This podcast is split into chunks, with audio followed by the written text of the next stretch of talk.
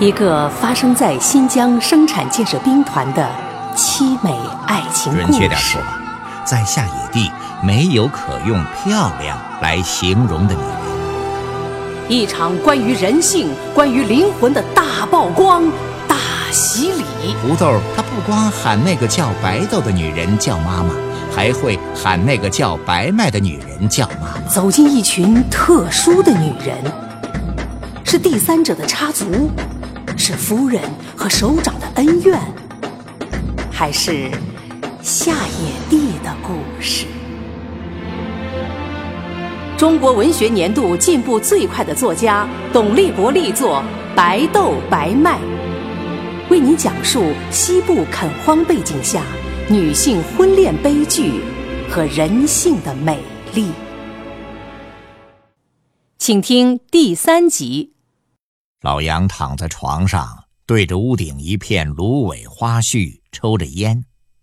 老胡还是那样，手里呢玩着他的小刀子，心里想的却是和刀子没有关系的事儿。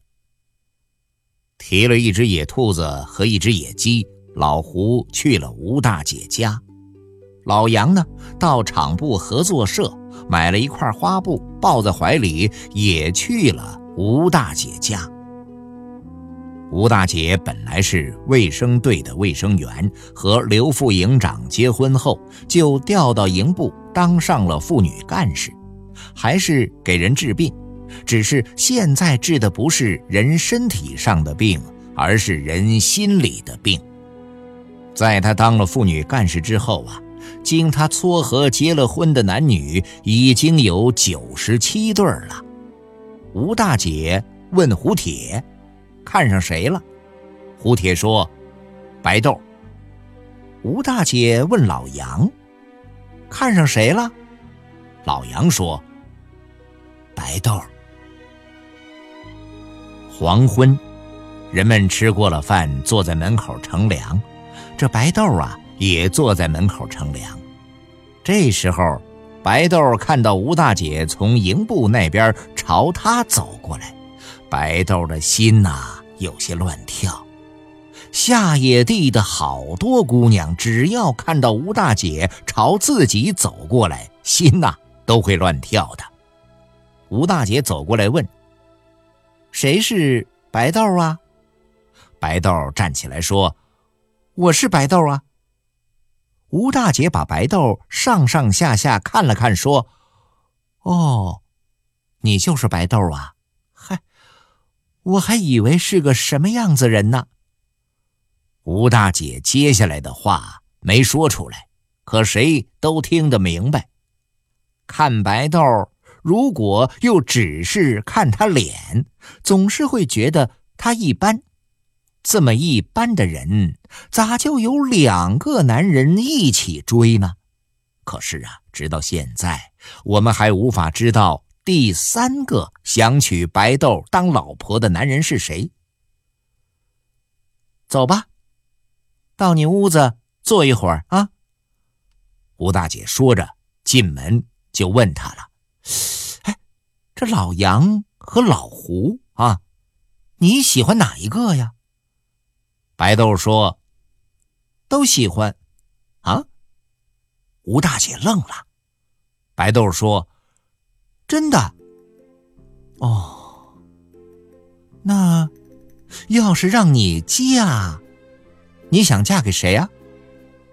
我我没想嫁给谁呀。那 现在想啊，想想，嗯，让你选，想嫁给谁？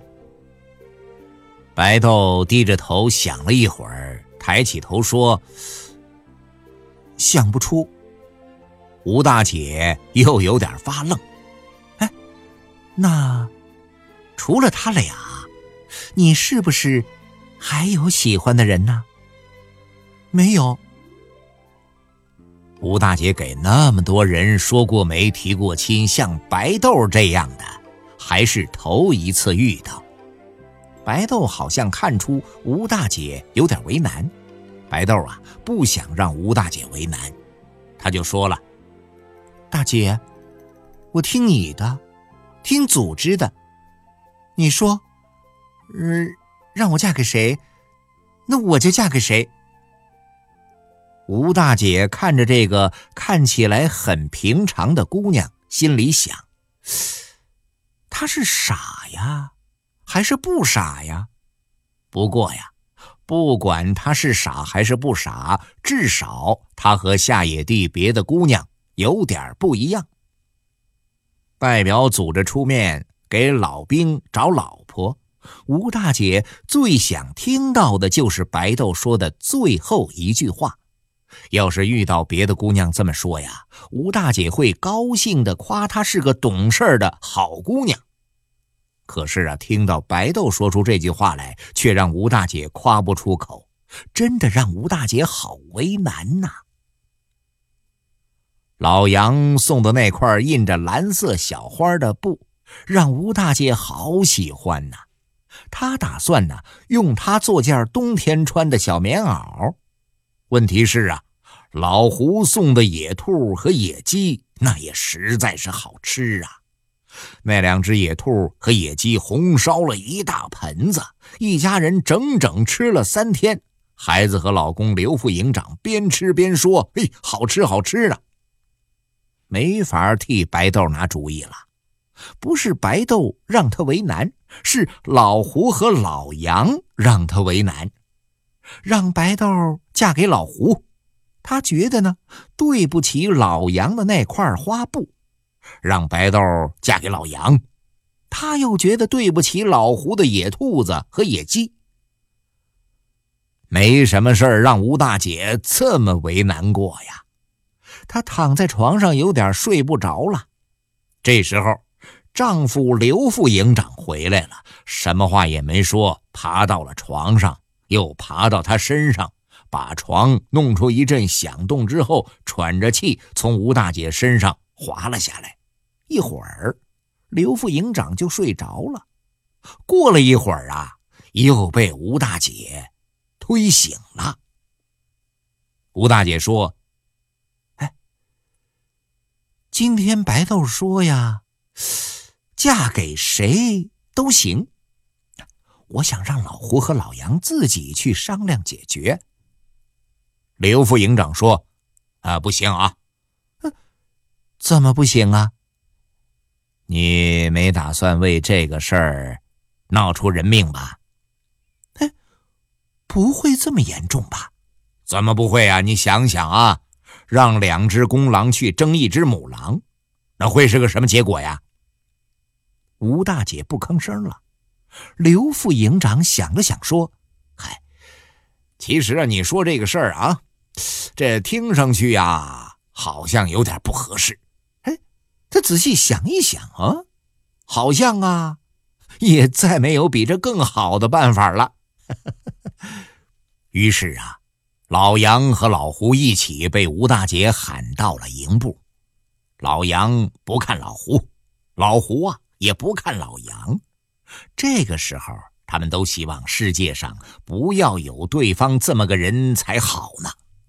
他们的目光全落在了吴大姐的脸上。吴大姐的脸并不好看，可是对他们来说，这张脸这时候格外亲切迷人呐。都相信长在这张脸上的那张嘴能给自己带来好运。那张显得有点厚的嘴终于张开了，可发出的声音呢，却让老胡和老杨都有点意外。吴大姐说：“白豆说，你们两个都挺好，哎，她呀，嫁给谁都行。我也觉得你们俩挺好啊，谁娶她呀，都行。”吴大姐的这句话对老杨和老胡来说，说了等于没有说。他们想听到的是另外一句话，可是呢，吴大姐说出了谁也想不到的话。她说呀：“征求了白豆的意见之后，经过组织上的研究，我们决定用抓阄的方式来决定白豆和你们中的一个结婚。”老胡、老杨一起愣住了。这当然更不是他们想听到的话了。他们压根儿没有想到吴大姐会这么说。这时候，他们这才注意到了桌子上的两个纸担子。吴大姐说：“当然了，你们要是有更好的办法呢，我们也可以不这么做啊。比如说，你们两个中的一个提出自动放弃白豆，谁要是愿意放弃呢，我保证给他再介绍一个。”吴大姐看看老杨，老杨啊摇摇头。吴大姐又看看老胡，老胡也摇摇头。摇过头了，又一起去看那两个纸蛋子，好像要看出在哪个纸蛋子里藏着白豆的名字。吴大姐说：“抓吧，抓到了写有名字的是福啊，抓到没有写名字的，是命。”老胡、老杨都觉得别扭，可他们也想不出比这更好的办法。再说呀，他们呐不能不服从组织啊。可他们都觉得自己和白豆天生有缘，老天爷会向着自己的，自己呀一定能抓到那个写着白豆名字的纸担子。他俩一起把手伸出去，两只粗大黝黑的手各抓了一个纸担子。纸担子捏在手心儿，谁都没有马上打开，不约而同的。坐到了一条长凳上，好像这个纸担子是块大石头，太重了，压得他们站不住了。胡铁把纸团子打开，一片白，什么也没有。他的脑子跟着也成了一片白，什么也没有说，拉开门走出了营部。看到老胡走了，老杨想到了什么。可他不敢这么想啊！太想得到的东西，总让人觉得不会那么容易得到啊！老杨的心跳得快了，手有些抖动的打开了纸团子，他喊了一声：“天哪！”一下子跪在了地上，把吴大姐吓了一跳。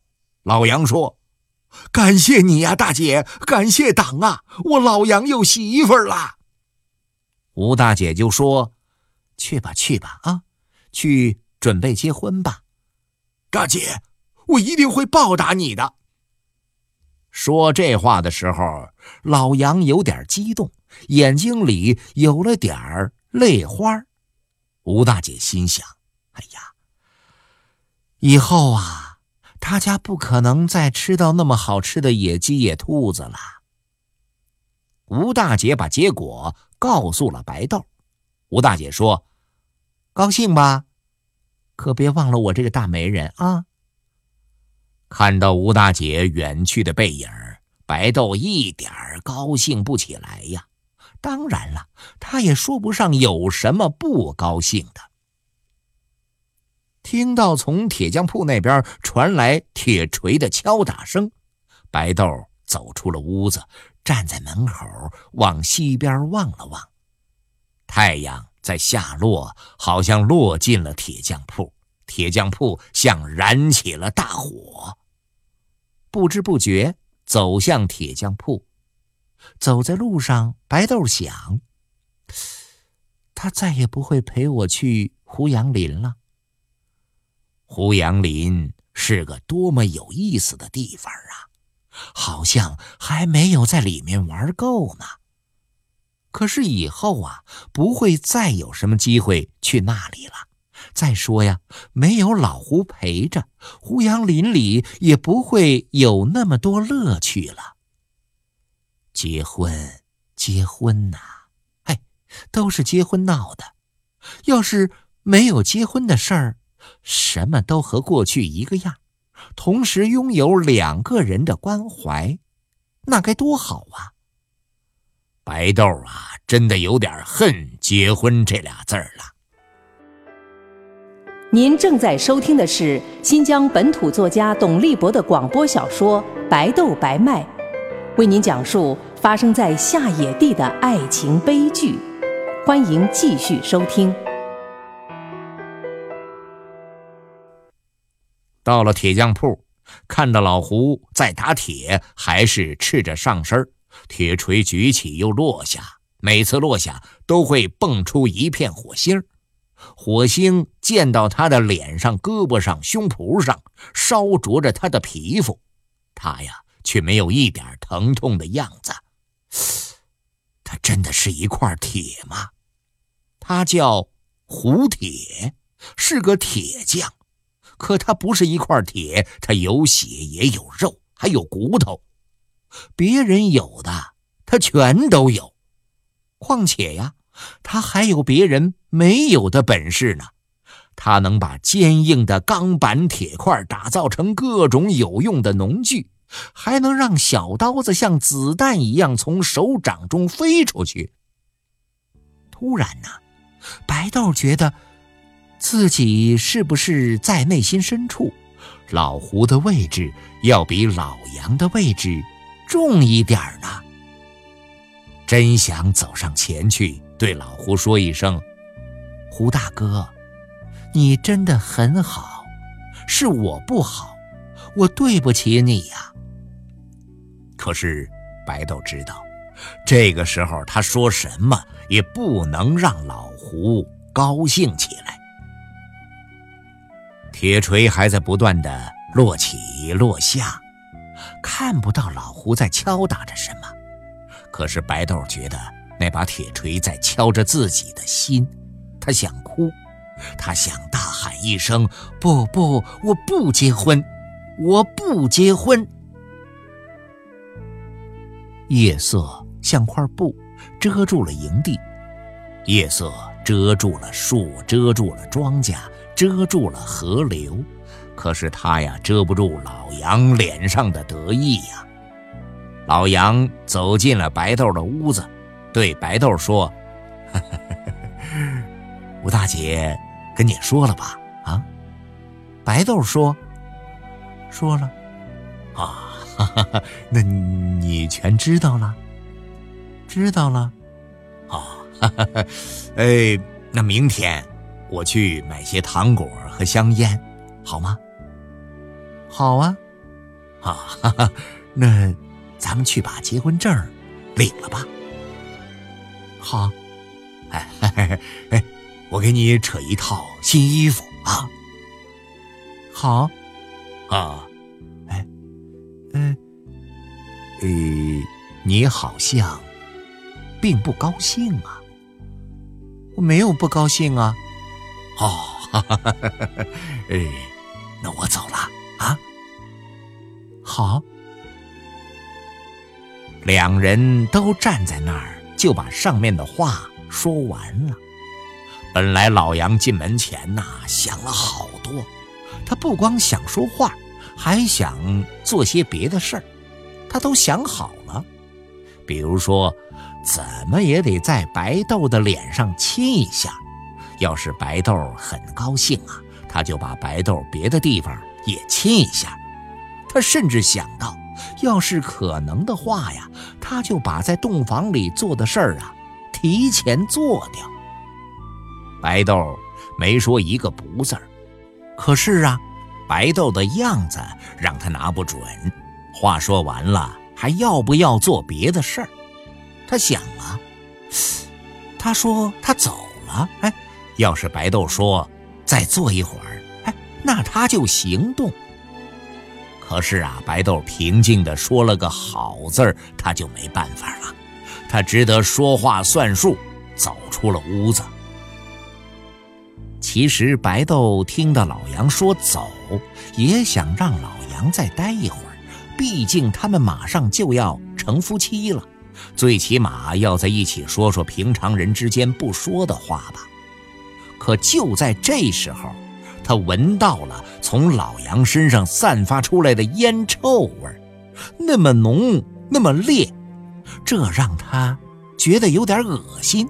一下子不想让老杨再在屋子里待了。走出屋子的时候，老杨啊，并没有太扫兴。反正早吃晚吃，这块热豆腐都是他吃了，没人会和他争。一个东西如果有把握肯定是自己的了，那么就不用太着急。这日子长着呢，一辈子长着呢。一出门啊，这老杨就哼起了家乡的戏曲小调。有了月亮，夜色不再像块布，很远的雪山，很近的房子，像是墨泼出来的，黑却不暗。走着走着，地上冒出了一根柱子，这是一条路，路上啊没有柱子，可确实有一根柱子挡在老杨的面前，柱子。像是一块立起的条石，又像是一根没有枝杈的树干。老杨站下了，站在柱子前面。可是啊，前面不是条石，也不是树干，这柱子是一个人。呃，谁呀？夜色不像是块布，夜色像块发毛的玻璃，一下子看不清，看一会儿就能看清了。这柱子是个人，人呐，不是别人，正是老胡。老胡，你你干什么呀？想和你谈谈。有什么可谈的呀？谈谈，你就明白了。哎呀，老胡啊，这是命啊，你认了吧。我不信命。那可是你得相信组织啊！我只想和你谈谈。呃，你要谈什么呀？谈过，你就知道了。好，好，好，好吧，好吧。呀，你挺难受的，我知道啊。有些东西你还不知道。呃，可是我知道。白豆啊，是我的了。老杨这时候觉得这个铁匠真的是好可怜，可怜可怜他吧。作为一块出生入死过的战友，他也该安慰安慰老胡啊。哈哈哈！哈嗯，好吧，好吧，啊，呃，你要想谈，那就谈谈吧，啊。柱子移开了。老杨跟着柱子走，这个时候像老胡这样的男人呐，只能像根柱子。营地西边有一块沙丘，沙丘上有一棵胡杨树，树上没有树枝没有树叶，是棵死树。怎么死的，没有人知道，可能是渴死的，可能是被害死的，也可能是老死的。死了多少年了，也没有人知道。开荒者来到这里的时候，他就站在这儿了，像是在等着什么，又像是在说着什么。夜色中，看着这棵树，像是一只五指并拢伸向空中的手臂，有几只蝙蝠绕着它飞来飞去，幽灵似的。坐在沙丘上，老杨。还抽着烟，老胡不抽烟，手里还玩着他从不离手的小刀子。夜没有风，静得要命。刚才您听到的是新疆本土作家董立博的广播小说《白豆白麦》，由新疆故事广播和新疆青少年出版社联合录制，编辑李明德、林涛，演播。仲维维，配乐，吉玉杰，节目监制，周川，卢刚，总监制，姚兰，徐江。